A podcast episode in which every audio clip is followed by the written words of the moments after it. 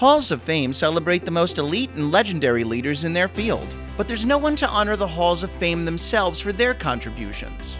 Until now. Join me as I tour the country, inducting these revered institutions into my own personal Hall of Fame of Halls of Fame. Along the way, I'll interview the curators and historians who fill these destinations with priceless artifacts and inspiring stories. I'm Bradley Barth, and this is Hall Pass. Today's Hall Pass grants us access to the Pro Football Hall of Fame in Canton, Ohio. Founded in 1963, this homage to American football has enshrined 371 members as of August 2023. Having welcomed more than 10 million visitors, the museum contains 118,000 square feet of exhibits featuring the greatest to ever grace the gridiron. And today, I'll be huddling up with Jason Aikens, curator of collections, who's worked at the Hall since 1997. We'll find out which player's hair made it into the Hall of Fame, which famous game has been impossible to get memorabilia from, and why the last two Super Bowl rings have taken bling to a whole new level. Jason, I'm really glad that you could be spending some time with me today. I got a chance to walk. to be here. Yeah, yeah, and I, I got a chance to walk through the halls a bit. I went into, of course, uh, the room of busts just to see uh, all the greats there, uh, including from my team, the the Jets. I mean, I have a friend Okay. that tells me, you know, I, I bet on all the wrong horses. I'm a Mets fan. I'm a Jets fan. Okay. Uh, I pick all the losers. But even though I still haven't actually seen my team ever win a Super Bowl, Sure. it's still a thrill to be able to go in there and see all these players that you know from their history, some of which you actually got to you know see Sure. play, uh, and see their their their busts uh, actually on display there. So uh, that's what's meaningful to me when I see some of those Jets players. Is there a particular inductee, someone represented on those busts that's especially meaningful to you? Well, my favorite player growing up was was Jack Youngblood. Uh, you know, he famously uh, played with a broken leg, and uh, when I first started here in 1997, he wasn't in the hall yet, and I my uh, you could get a personalized license plate uh, as an employee, and uh, I I really thought Jack Youngblood should be in, so I I my plate was HOF 85, uh, and that was his his number. And then he did get in a couple years later, uh, and so he's he's you know he's been here for uh, for quite a while. Has got a chance to meet him, but you know he he famously you know played in Super Bowl. Uh, 14 with uh, with a with a broken leg. Yeah, yeah. just you know one of the toughest guys uh, around. You know, and he was you know he was a, a throwback to Yeah. uh, to an er, er, earlier uh, era. But uh, it's interesting. You you said you were Jets fans. I'm actually heading to New Jersey tomorrow Mhm. to uh, Joe Klecko's house. Oh, great! to, yeah. to uh, gather his collection. He has he has quite a bit of of uh, memorabilia and artifacts Yep. and archival materials and. Uh, his uh, his daughter-in-law wants to have a display Mhm. uh, of his uh, collection at his party, and we're going to display some of the things here. And uh, so I, I'll I'll be heading over there. Uh, uh, NFL Films is going to cover it. So, Oh, nice. So uh, you know, and occasionally uh, a person has such a, a big collection that Mhm. uh, we need to go to the location and and uh, and pick it up. So Yeah. uh, you know, he, I, I grew up in the '80s, and you know, he was a big, you know, Yeah, part of the New figure. York Sack Exchange. yeah, yeah. and so it's going to be great to uh, to meet him, and it's it's always fascinating when the when the players start talking about. Uh, their their collections and, Yeah. and they, when they look at it and all you know all the stories start are start flowing back so I'm really looking forward to it. Yeah, no, that's great. Yeah, Klecko being one of two Jets that are actually making it in this year, Mhm. along with Darrelle Revis, and uh, Mhm. it was. So it was cool that you actually got to meet Youngblood when he yeah. actually got inducted. Yeah. uh, since you were actively campaigning and advocating sure. uh, for him you know, to it, get it, in. it- you know, these. Uh, I've heard it uh, said uh, that presidential elections are easier to predict than Hall of Fame elections. Yeah. I mean, you can do all these. You know, there's been different campaigns over, over the years, and uh, I remember Jerry Kramer was a big camp. There was a big campaign, and um, you know, right before he got inducted, uh, another jet, another Packer, Dave Robinson from the mm-hmm. same era, mm-hmm. uh, got inducted, and and nobody had really been there had been a campaign for him, and I, I I wonder if the you know all these uh, folks that were big Jerry Kramer fans, they must have been scratching their head. you know, why did this guy? You know, we're we're we're uh, and so it is it is totally uh, unpredictable. And, yeah, and uh, you know, there's a national board and uh, so you, yeah, it, it, it's it's never going to be perfect. There's always going to be a controversy sure, yeah, that yeah. this person got in, so why didn't this person yeah, get it? But that's part of the fun of it too. Sure, is the endless debate over uh, because it, sometimes it can be purely about numbers and statistics, but other times there's intangibles, sure. and you have to weigh that as well. Yeah, it it uh, it you know you have you know you have to have a process that. Uh, uh, you know, makes it special. Yeah. Uh, you know, that uh, if it was, you know, you know, if it was easy, it, would, it wouldn't be a, a special uh, thing to be uh, enshrined. Uh, yeah. but uh, but but yeah, that that um, you know, I've seen different different things over the years. Yeah. Uh, and uh, but yeah, it's always it's always fun to you know to to meet the Hall of Famers and talk about their collections and you know uh, visit with them and uh, it's always a great experience. Yeah, and museums and halls of fame like these, what's so cool about them is the fact that they act in a way like time capsules that mm-hmm. can tr- transport you back to these bygone eras of the sport, uh, and you really get to see how uh, things even evolve over time. And mm-hmm. maybe I'll talk a little bit more about that with you in a minute. But I would be curious if you had an actual time machine that could take you to any time and place in the history of football, is there a particular event that you would like to personally witness if you could go back in time and see it? Uh, I I do. Um, I'd like to see. Uh, I've I've been reading. Um, David Maraniss uh, recently wrote a book on Jim Thorpe, and I'd love to see him in his in his heyday mm-hmm. uh, yeah. uh, at at at Carlisle, and then you know in his early days in in Canton. Uh, you know it and uh, you know he real people would just would come out to see him and and uh, you know he was you know he was kind of a, a the name was was a, a, draw in itself. Yeah, and uh, all around athlete. I mean, I think he was great at everything. Yeah, he played. He was uh, playing Major League Baseball during the summer, and then playing pro football in the fall, and you know was a great Olympian, and just to see you, just to see how the game was played. I mean, there are some films uh, out there, but there is there isn't a lot of um, full you know full games or yeah. anything like that, and you know to see that first you know some of the games from the first season. You know that would that would be really uh, cool to see. Um, but yeah, so I you know I'm kind of uh, you know, I'm I'm really interested in the early years, the 20s and the yeah. 30s and the 40s. It would it would be really, uh, you know, cool to to you know see how the game was played back then and and see, you know, there's there's just snippets of some of these these players, you know, Ernie Nevers and Joe Guyon and you know there there's just a few things here and there, but just yeah. to get a chance to see them in full action, yeah. you know, would be uh, would would be great to see. Oh, I mean, I'm with you 100 percent on that. And I mean, one of the again the really neat things about uh, going to a Hall of Fame like this is that you can at least view some of the uh, equipment and and mm-hmm. uniforms uh, that these players wore mm-hmm. back then uh, in the early part of the 20th century. And you know, it's funny because we look at how professional football football has tried over the years to make the sport safer by adding in all these new innovations mm-hmm. to their helmets and everything like that. And mm-hmm. obviously, there's still work to be done there, sure. but they've come a long way. And you really realize how much of a long way they've come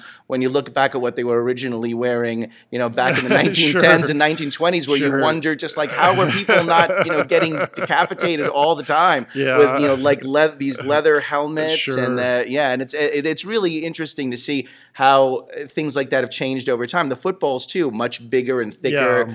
You couldn't pass them, nor, nor could you pass them anyway because Sure. they, there, there was no forward yeah, passing I mean, originally. you know, it was yeah. If you threw, you know, more than ten times a game, I mean, that was, you know, Right, that was, that was uh, incredible, uh, a lot. And you know, it, it, the game had always been, um, you know, rough and tumble, and that, that's part of the reason why the forward pass was was instituted in 1906. as you know, players were uh, dying on the field. Uh, from uh, head injuries uh, with the flying wedge, and um, that's why you know seven six first was six then seven men on the line of scrimmage uh, all to, to make it uh, the game safer you know so you know people feel it's dangerous now well there you know there were people dying at the turn of the century. And uh, you know uh, th- there was a uh, you know pe- people like Teddy Roosevelt thought you know it would it would uh, make young men you know tough guys and you know it, it, improve uh, American culture and he wanted to save it and um, but uh, yeah, but yeah it uh, you, you know going through the museum you could see a lot of the the leather equipment and uh, you know they, they pretty much use what, what they could. Um, you know we, we all, they tried at one point we have a nose guard on display which was a rubber piece that would go over your nose and you'd bite on it. It was to protect your your nose from um, from being broken, Mhm. uh, and uh, it didn't really. It, it did more harm than than good, but uh, but that's always been um, part of part of the game. And you know, any contact sport, there's going to be um, you know there's going to be injuries and safety is going to be concerned and and you're going to uh, you're going to make rule changes and you know i mean a few years ago baseball you know you couldn't you can't crash into the Right. into, Yeah. into the catcher anymore yeah. uh, uh, so th- there's always anytime there's a contact sport there there's going to be uh, equipment changes and rule changes to, to make it uh, uh, safer Yeah. Something else that was interesting that you also could see evolve over the years uh, was just the uh, the the Super Bowl championship rings, Mhm. uh, which started out looking very much classically like your college graduation ring. Sure, yeah, like uh, a class ring, yeah. like a class ring and then over the years they just really blinged it Yeah. out to like where it's can you even lift your hand with the ring on your finger Yeah. they've gotten really ostentatious Yeah. and and and Well, but but interesting to look at with a lot of fine details. Well, now you can uh, uh, twist off the top of the of the ring.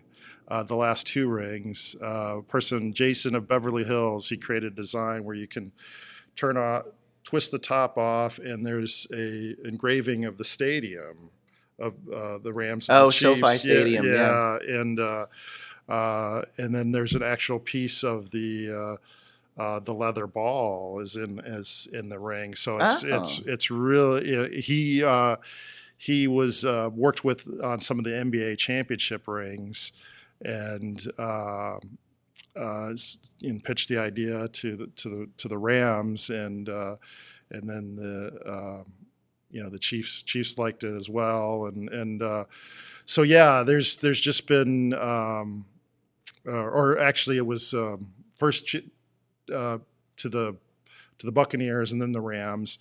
But uh, it'll be interesting to see what the Chiefs come up with this year. Should be an announcement pretty soon. But uh, but yeah, it it, it has changed over the years. Originally, uh, championship te- teams got a little gold football hmm for winning the the championship, and you could put it on your uh, pocket watch chain or maybe your tie clasp or give it to your girlfriend or, Mhm. or and we have a uh, a, a, a they, and they called it a watch fob and we have a little gold football from the first uh, from the 1920 Akron Pros who were the first champions of the NFL and I always say that's the first Super Bowl ring and it's it's it's not even an inch long.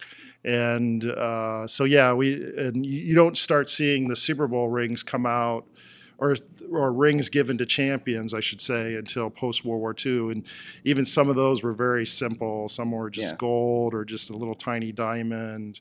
Um, and then uh, you know the those uh, Packer rings, you know, kind of Mhm. look like a, a, a class ring. So uh, the game has uh, is is changed quite a bit uh, from uh, Yeah. from those early origins. Yeah, and and it is interesting to see how creative they get Mhm. uh, year over year. You know, the one that sticks out in my mind is the.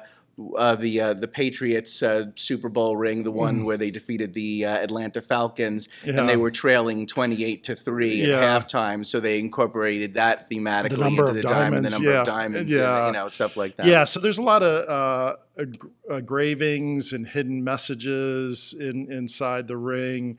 Uh, some of the rings inside the inside of them is the scores of the game.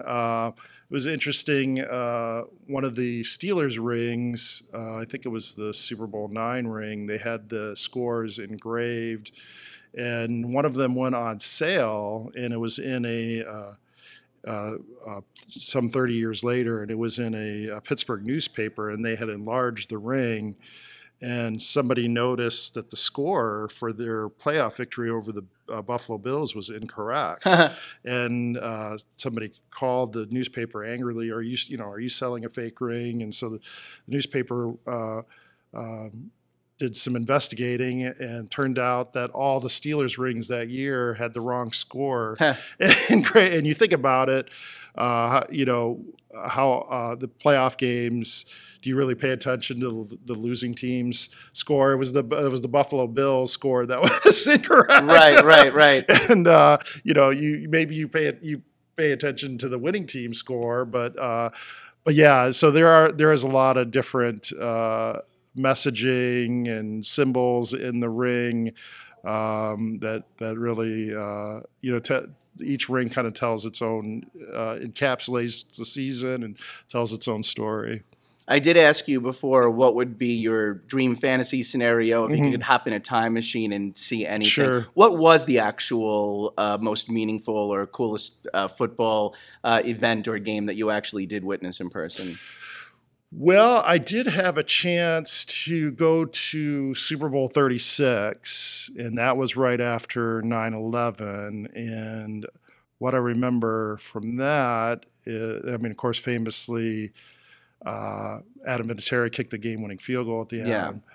But I do remember um, uh, U2's halftime show. hmm And if you remember, they had a banner uh, with uh, all the names of the victims Yep. of the World Trade Center Yeah, that was very uh, bombing. poignant. Yeah, and uh, um, yeah, so that was that was very that was really impactful. Uh, and then uh, you know. Um, Bob Kraft uh, was very classy at the end of the game, and they, you know, they upset the Rams and, and said, you know, today, you know, everybody should feel as though they're they're patriots, and Mhm. so that was kind of, um, uh, you know, and uh, I was pulling uh, for the Rams, but how could I, you know, after that uh, moment, you know, how could I really feel bad that you know that this was something, uh, you know, the the victims were honored, and you know, this was something celebrating America and.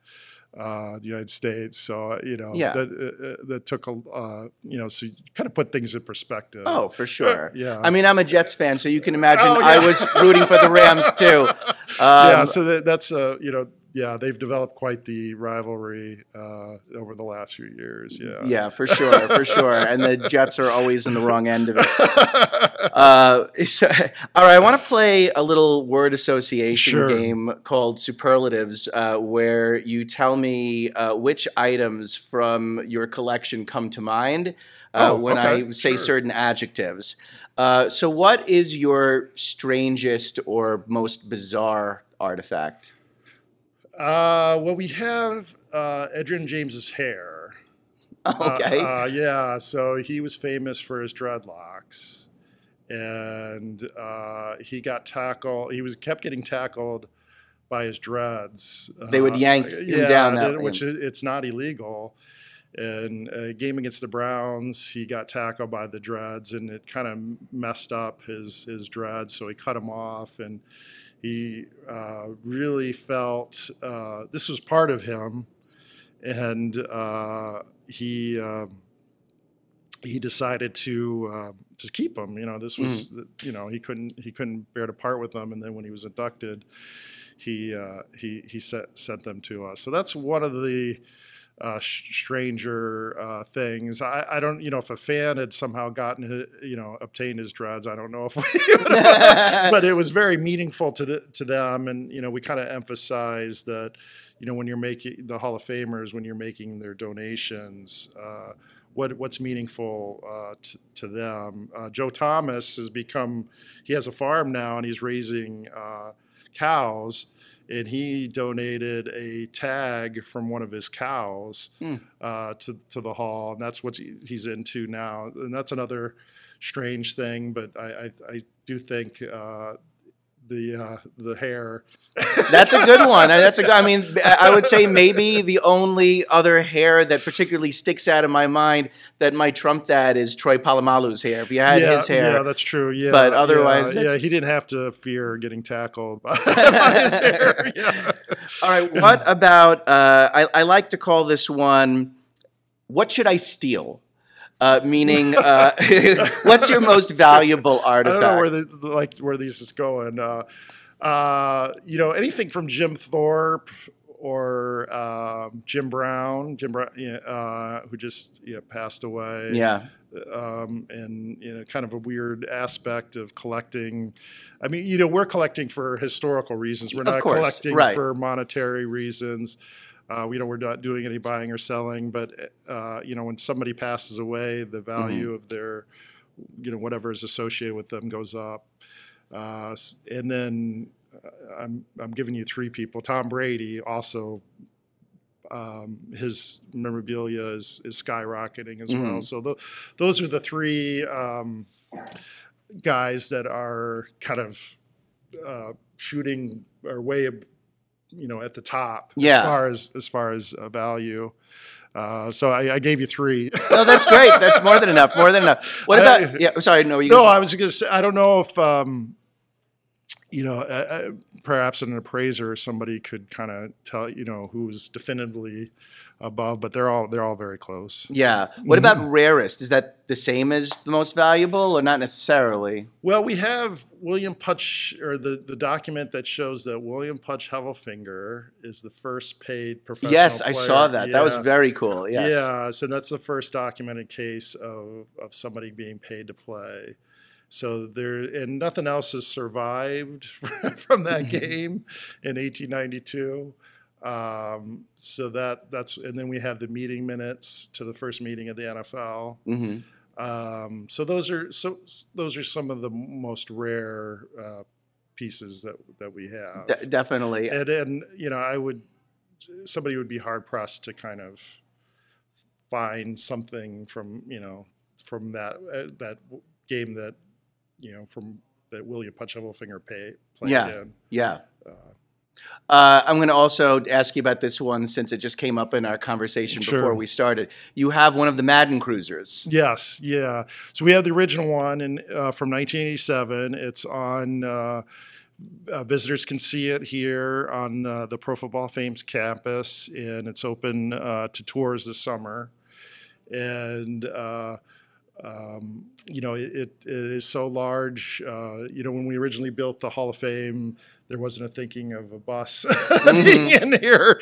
But uh, but you know, John uh, Madden was, uh, of course, uh, y- y- he was a, the biggest fan of the Hall, biggest football fan ever. hmm I, you know, a fa- you know, kind of the, kind of the more the the the father of the kind of the post Super Bowl era, uh, and you know, people would take rides in his Madden cruiser, and you know, he would just he would talk about football. That was his passion, and um, so you know, and he's beloved by you know the people that you know were around when he coached, and then you know in his broadcasting career, and then the peop- the people that have played um, Madden video games, which is most Super Bowl fans hmm or most NFL fans, and also the the young people. Um, so that that was uh, you know, and he always was very supportive of the hall. You know, funding funded a lot of our educational programming. Uh, you know, was always encouraging other uh, uh, other people to donate and, and support. Um, um, so yeah, that's that's been a great addition uh, to us. All right, I've got one more of these for you for this game, and it's kind of a two-parter. What item was the most challenging to get your hands on that you really had to jump through a whole bunch of hoops in order to get it? And what's your white whale? What's the item that you've been trying oh. to get for forever that you wish you could get, but you still haven't attained it yet? So uh, I love this artifact because it, uh, it, you know, it, it, was more of a hot button topic if, or hot button artifact a few years ago, but we have Tim Tebow's jersey mm-hmm. uh, from uh, the game again, the playoff game against uh, the Steelers, uh, where he set the NFL record for highest yards per attempt in a playoff game. And if you uh, you might remember the that year, uh, you know the the Broncos were winning in mysterious ways that year.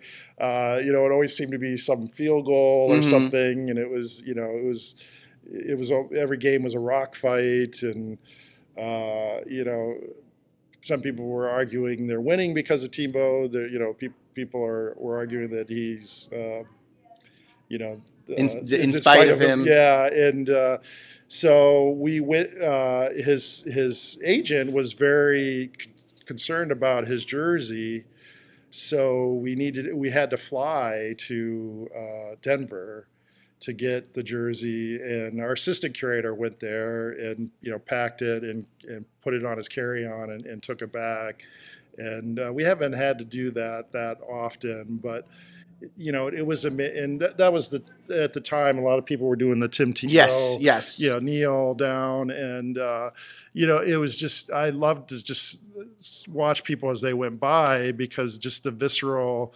You know, either they thought it was the greatest thing, right. or the worst thing. Yes, know, he's, he's, he's, like a, a strongely divisive figure that people yeah. really love him, yeah, or they're like, eh. He's a, he's a great. I mean, yeah. he, very charitable, and I, you know, I, I don't get it, but uh, but it you know I, I, you know we very rarely have it, we had an artifact that that caused such a reaction yeah. uh, amongst amongst the fans. Um, another artifact that we we have uh, Pat Tillman's Army Ranger uh, jacket and his jersey, and you know that resonates with a, a lot of people as well.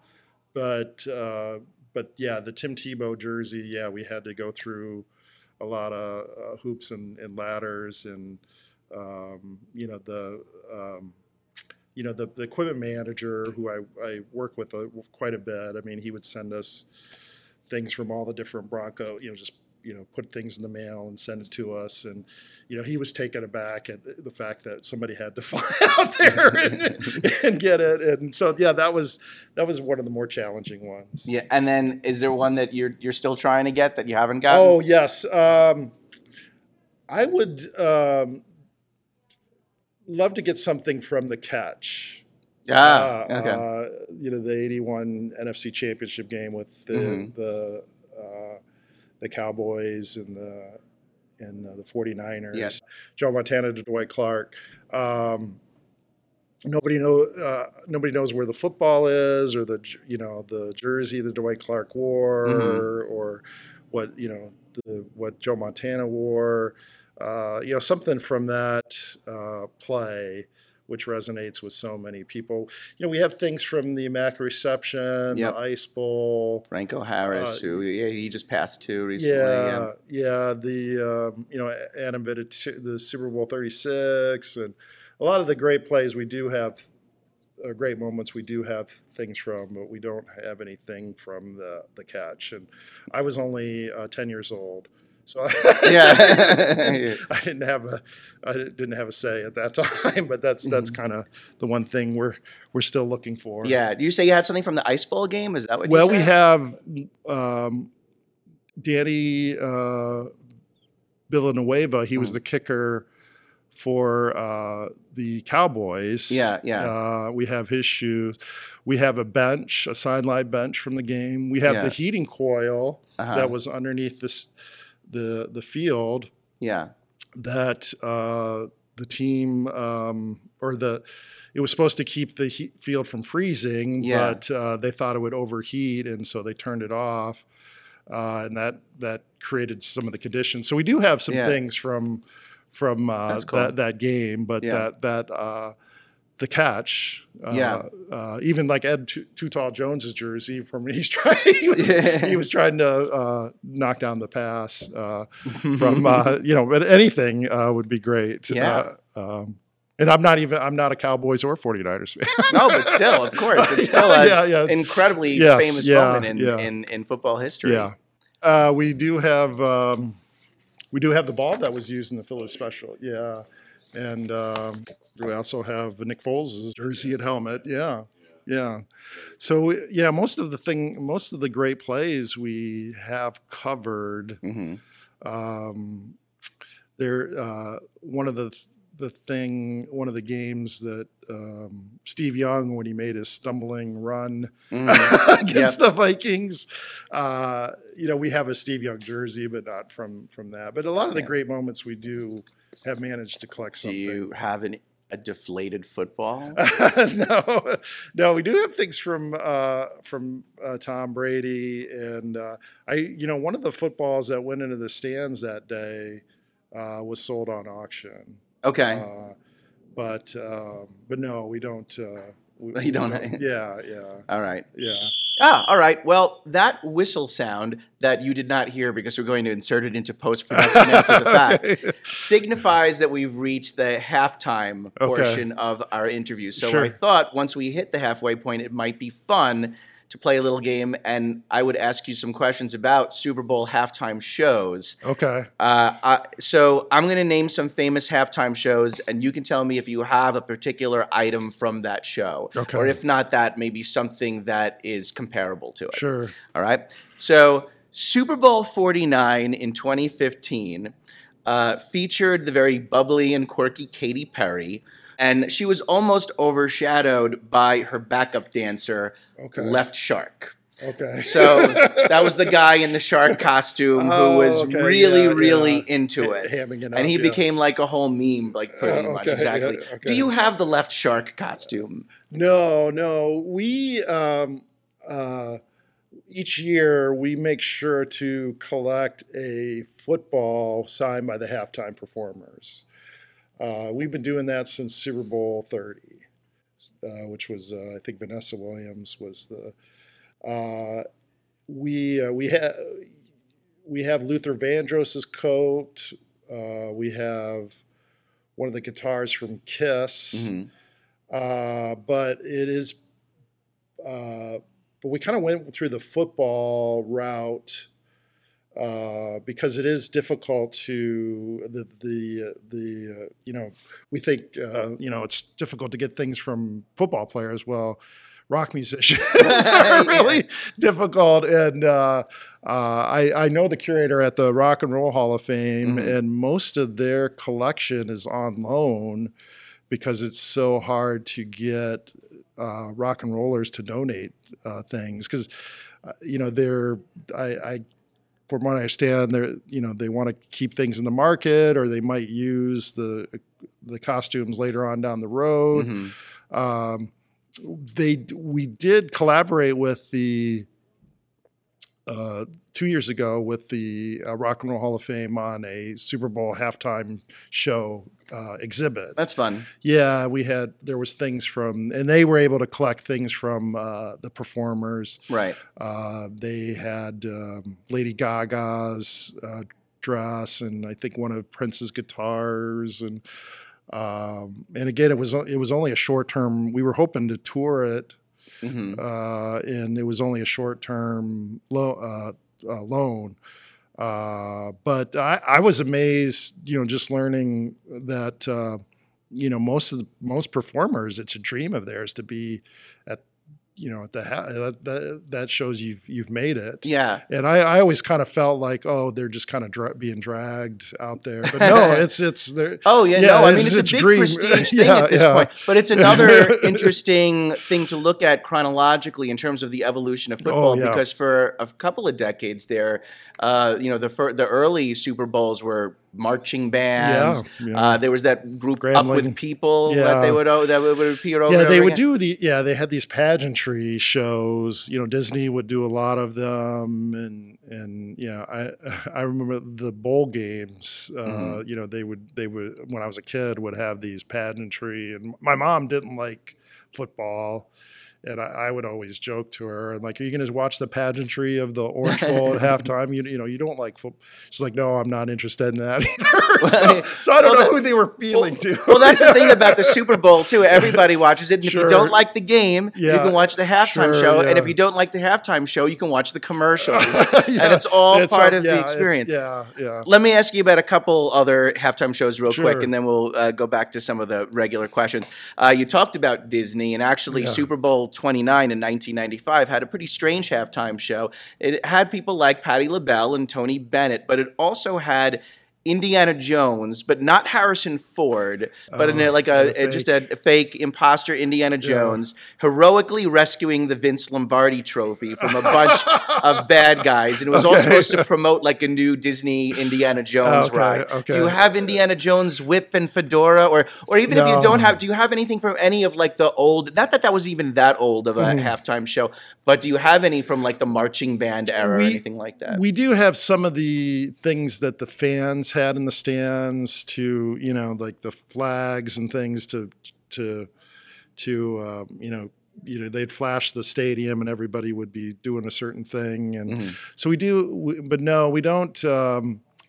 uh, we we yeah we we have like for instance things from the Baltimore Colts marching band, the the Washington Redskins, but yeah, not. Uh, I, I we would collect it. Um, one of the one of the things recently we've been getting is uh, some of the costumes. You, you you'll see it uh, uh, in our Pro Football Today gallery, but some of the costumes from some of the Super Bowl halftime shows or some of the Super Bowl NFL commercials. Mm. Uh, this this year was Diana Flores. Uh, she was the uh, With the flag football? yeah, the flag Yeah. football, and she was be, she was being chased, but um, but yeah, most m- mostly we um, we get the footballs autographed by Yeah. the, and they are quite popular uh, for uh, for visitors to see when when they when they come. Oh, sure. yeah. All right, one more quick one because Sure. I would be remiss not to at least have to ask you about this one last uh, halftime show moment. You probably already know where this is going. Super Bowl 38 in 2004 featured Janet Jackson and Mhm. Justin Timberlake and a very famous or Yeah, infamous wardrobe. wardrobe malfunction. Yeah. Do you have the torn dress? no, no. We do have um, J- yeah, Janet Jackson signed the football. Mm. Uh, so yeah, and I, I think they, um, I think ev- most of the celeb, the, the performers sign it before. Because I was wondering if we were going to get that one, and I think they sign it before the show. Because I don't know if they would have wanted her, uh, the NFL would have wanted her autograph after after that. But yeah, that was that was quite, uh, you know. And I was sitting in the stands, and uh, most of us in the stands didn't notice what had happened. I didn't realize it the first time Yeah. myself, actually, when I was watching at home. Yeah, and uh, I when I called home, my you know my wife, there was there was a streaker right before kickoff, or the second act kickoff that came onto the field, and I, from what I understand, the networks were able to, uh, pre- you know, uh, prevent the uh, people at home from seeing that. And uh, uh, so I, I, after the game, I called home and I asked my wife, I'm like, "Did you see the streaker?" And and she said, "No, did you see Janet Jackson?" And I said, I said "Well, yeah, I saw her on the, before." But uh, yeah, so it was. It, it, it's kind of uh, uh, that was kind of a unique. Ex, you know, people in the stadium had a different experience than the people at home. That that was kind of uh, Yes. unusual. Yes, yes. Well, it, was, it certainly, it probably is the, the, the most you know talked about Mhm. halftime show moment Yeah, uh, in in history. yeah. All right, Jason, that was fun. Let's go Mhm. back to some uh, regularly On scheduled, uh, Yeah. yeah. on the field uh, questions. Uh, where do you go looking for collection pieces? Uh, who typically uh, works with you to scout or hunt for these objects? Well, uh, one of the things we do is before the season starts, we look at what records are, are coming up, uh, upcoming, and what could be broken. And uh, so we reach out to the teams and uh, and you know tell them like, hey, if so and so does this, we would love to collect something. Uh, I always when that person doesn't reach that record, I always feel like I'm a jinx, or you know, it, is, it is kind of an awkward uh, thing a lot of times when people are approaching. Um, the the one time it really it maybe I'm not a jinx, but the one time it really worked out was when Ray Lewis announced his retirement. And uh, I contacted the Ravens and I said, you know, we'd love to get the uniform from his last game and they you know the ravens were struggling to get into the playoffs that year it wasn't a sure thing and the ravens you know said yeah we'll send them in lo and behold they get in the playoffs they and they get all the way to the super bowl and they win the super bowl over the 49ers and uh, and you know so we got his uniform from that super bowl so that was a case where uh, that was his last game, so we got yeah, yeah. uh, so that worked out. Uh, I mean, it's great when you can anticipate things, Sure. or even if you're actively watching a game like the Vinatieri game-winning Sure, kick, where you're like, "Well, that's going to be important, so yeah, we need that." yeah. What about some of the older items? Where, like, how do you certify the authenticity of really old items? Especially nowadays, I'm sure, like a lot, of any important game, a Super Bowl, the items, the balls are watermarked. I'm sure in their own way or something. Yeah, So, so how do you how do you know when something is is actually real from that's Mm-hmm. like an old this thing that somebody tries to give you? Yeah, so we um, we work a lot with the Hall of Famers and the the teams directly, uh, and then there's also private individuals. For instance, that uh, gold foot, that little watch fob uh, that. Um, from the Akron Pros, that was uh, by a, well, it was a grandson of one of the players. Um, and everything we're getting is we don't have a budget to purchase anything. Uh, so people are not, you know, they're not going to donate things that are fake, you know, Mm. that uh, are inauthentic. There, you know, there's no real reason to do that. But we do have to, we we do have to, tr- tr- or photo match things. We'll look at photos from games or video, or uh, now the photos are great. I mean, high resolution photos, and we're s just so it it uh, there's not a mistake. Mhm. You know, we have had instances where teams have sent the wrong gloves or shoes. You know, some somebody from the equipment manager just grabs the shoe or the the gloves from the. Um, so those so those are some of the things. You know, we can tell a little bit from uh, you know if it looks game used or not. You know, we're we're trying to uh, be accurate um, with everything. Um, for instance, the Gale Sayers, the Sayers family had his Gale Sayers shoes, and initially we hoped it was from the six TD game, and we looked at this. Uh, he uh, the shoes they sent had white trim, which he did wear uh, in many many a few of his seasons, many of his games. But that game against the 49ers where he had six TDs was was a totally black Mhm. shoes. So, um, so we need to we do need to look at the photograph photograph you know the video photography of the game just to make sure that we're accurate. Not so much that we're afraid somebody's going to send Right. us something that uh, is a Is a, replica. is a fraud? yeah, yeah. How much of your collection is on public display at any given time? Uh, what do you have like all together collectively in, in storage? So less than one percent of our collection is on exhibit at any one point. Yeah, and uh, we uh, we have about thirty thousand objects, and then we have millions of pages of documents. Are they all here on site? Mhm. Yep. Yeah. Yeah. We have an archives here. Um, so it's a ch- it's a challenge to get into the hall. It's also another challenge to get get your things on on display. We and we have traveling exhibits. We have an exhibit at the Super Bowl. Uh, we if you uh, we have an exhibit at in Myrtle Beach right now. Uh, we've collaborated with different museums. You know, I mentioned the Rock and Roll Hall of Fame. We, uh, Pat Tillman's jacket was at the 9/11 memorial. Uh, so we're we're look, looking at getting our collection as many places as possible. But there's just there's only so much space, um, and it also allows us to change our exhibits all the time, and you know take you know make things refresh the museum and give people uh, something new to see whenever whenever they visit. Yeah.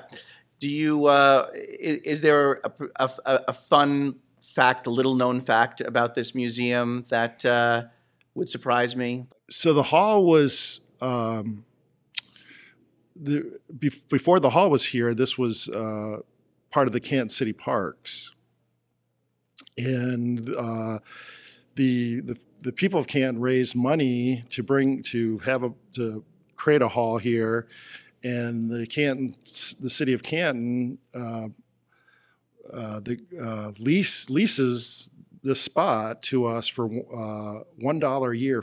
Uh, initially, it was a 99 year lease in 1963, and, uh, and we still. I, I talked to our our facilities manager one day and or brought that up, and he says, "Yeah, I receive that bill each year from the city of Canton." So we leased this land for one dollar a year, and that was that was part of the to to make the to kind of grease the wheels for bringing the hall here. Uh, you know, the city of Canton off, offered the uh, the steering committee to, you know, we'll get we'll we'll you know you can have this land here. It'll be a dollar lease, so there won't be a burden on the museum uh, for you know rental. And uh, sadly, there has been instances where museums have had to close because you know the the you know the rental fees were were uh, were, were too high.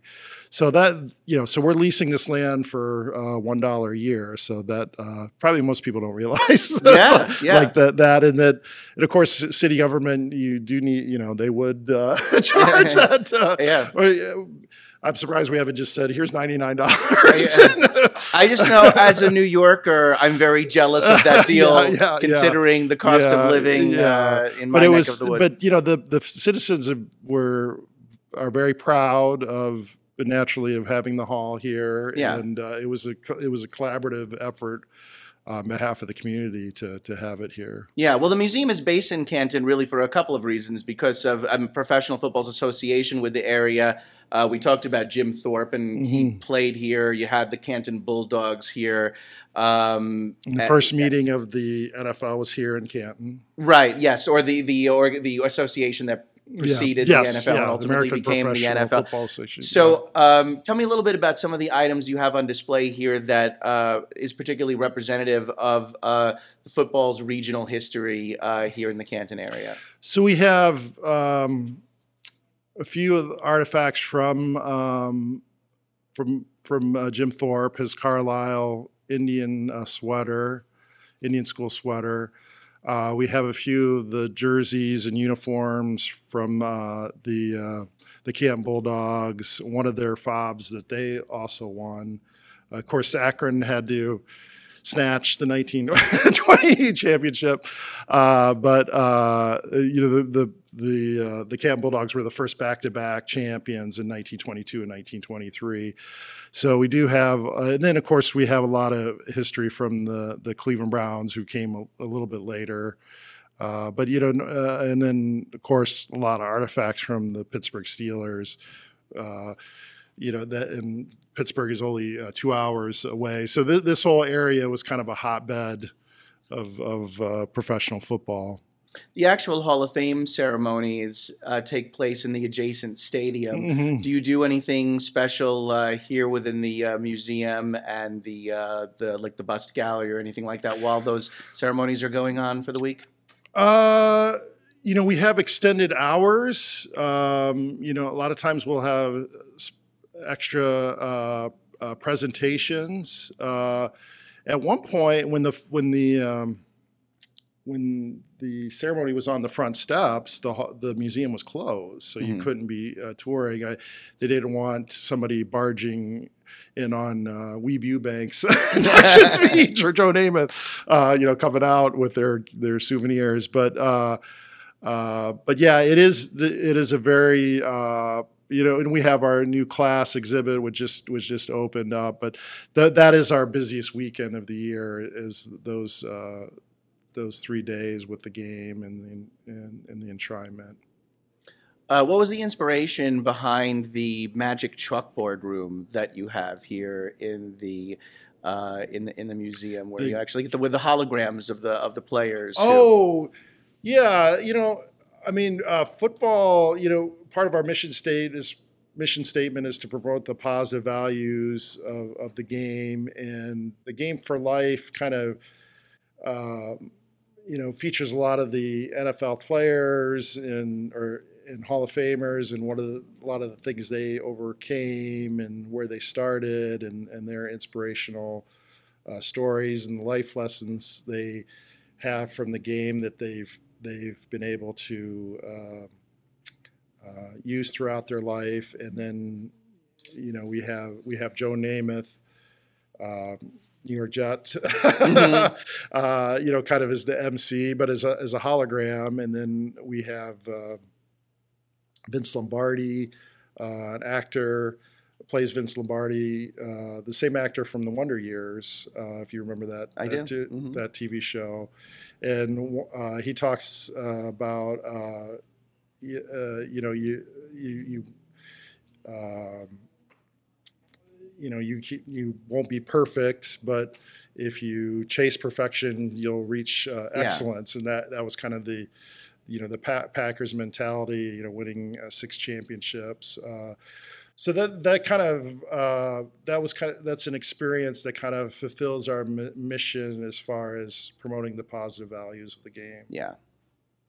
Uh, you had mentioned before about one of your all-time favorite players, but uh, I did just want to go back and ask uh, any other particularly memorable uh, visitations from players over the years that really stick out in your mind.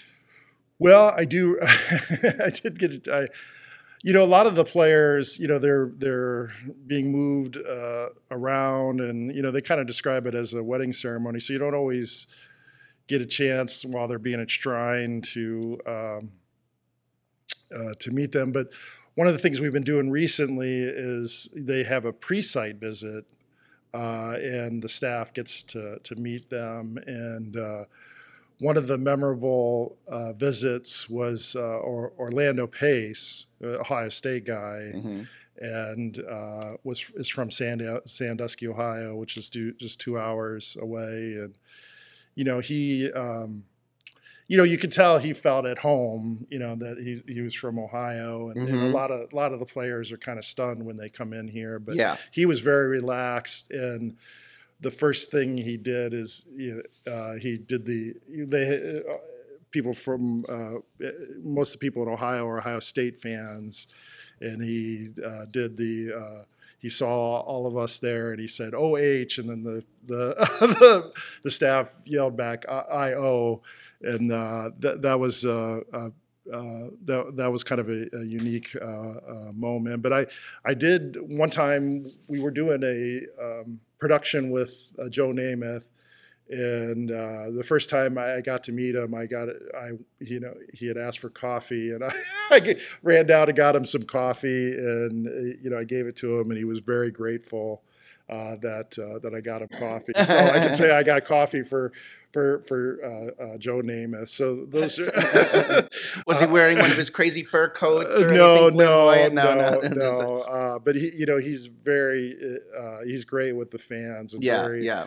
very personable. Um, my fir- probably the, the the first Hall of Famer I met when I started in '97 was Otto Graham. Oh, okay, cool. And uh, we were just come our offices are down in the basement and we came up to the ground level and um, we I forget where we were going, but we were going to somebody's office and um, my boss uh, so you know there was I, I didn't recognize Otto. He kind of had his back turned to us and my boss said they'll let anybody in here, and he turns around and he uh, chuckles and it's Otto Graham and my boss says meet Otto Graham I said uh, how you doing and uh, uh you know that uh, of course you know he took his team to 10 straight championship yeah. games and legendary uh, figure and so that was that was quite a thrill I mean my first Hall of Famer I get a chance to meet yeah, is Otto Graham cool.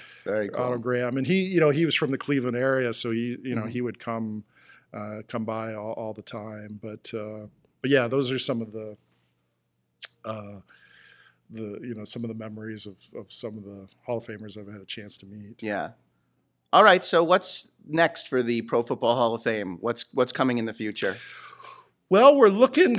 Uh, we're looking at a big uh, renovation here uh, soon uh, to update uh, the uh, the museum. Uh, that c- could be starting in the next year or so. We're also um, the Hall of Fame Village is next to the next to the hall, and you might have seen the construction equipment out front.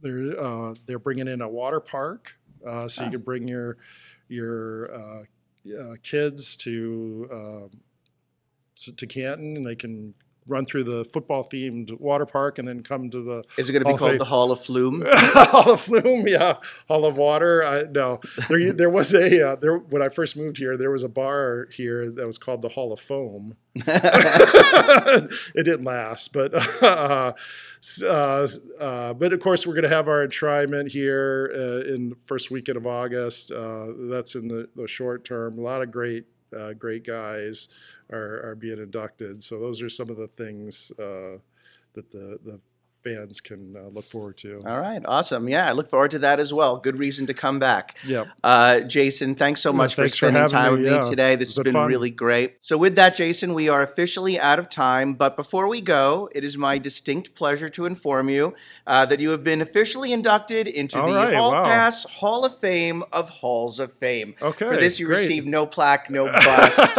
no inscription, uh, but you do get a, a hearty thank you and a congratulations from me. I know this must be a tremendous Sure. honor. You have 30 seconds to give me a speech. Well, uh, who do you want to thank? Uh, I guess I'd like to thank my parents. well, good for you. I, that's the, the correct answer. yeah, hopefully this will live on forever in the podcast world and YouTube and absolutely. But no, really, in all seriousness, thank you so very much. I really appreciate it. Had a lot of fun speaking with you today. That's going to wrap up things for today's episode. I am Bradley Barth, your hall monitor and aspiring one day podcasting Hall of Famer.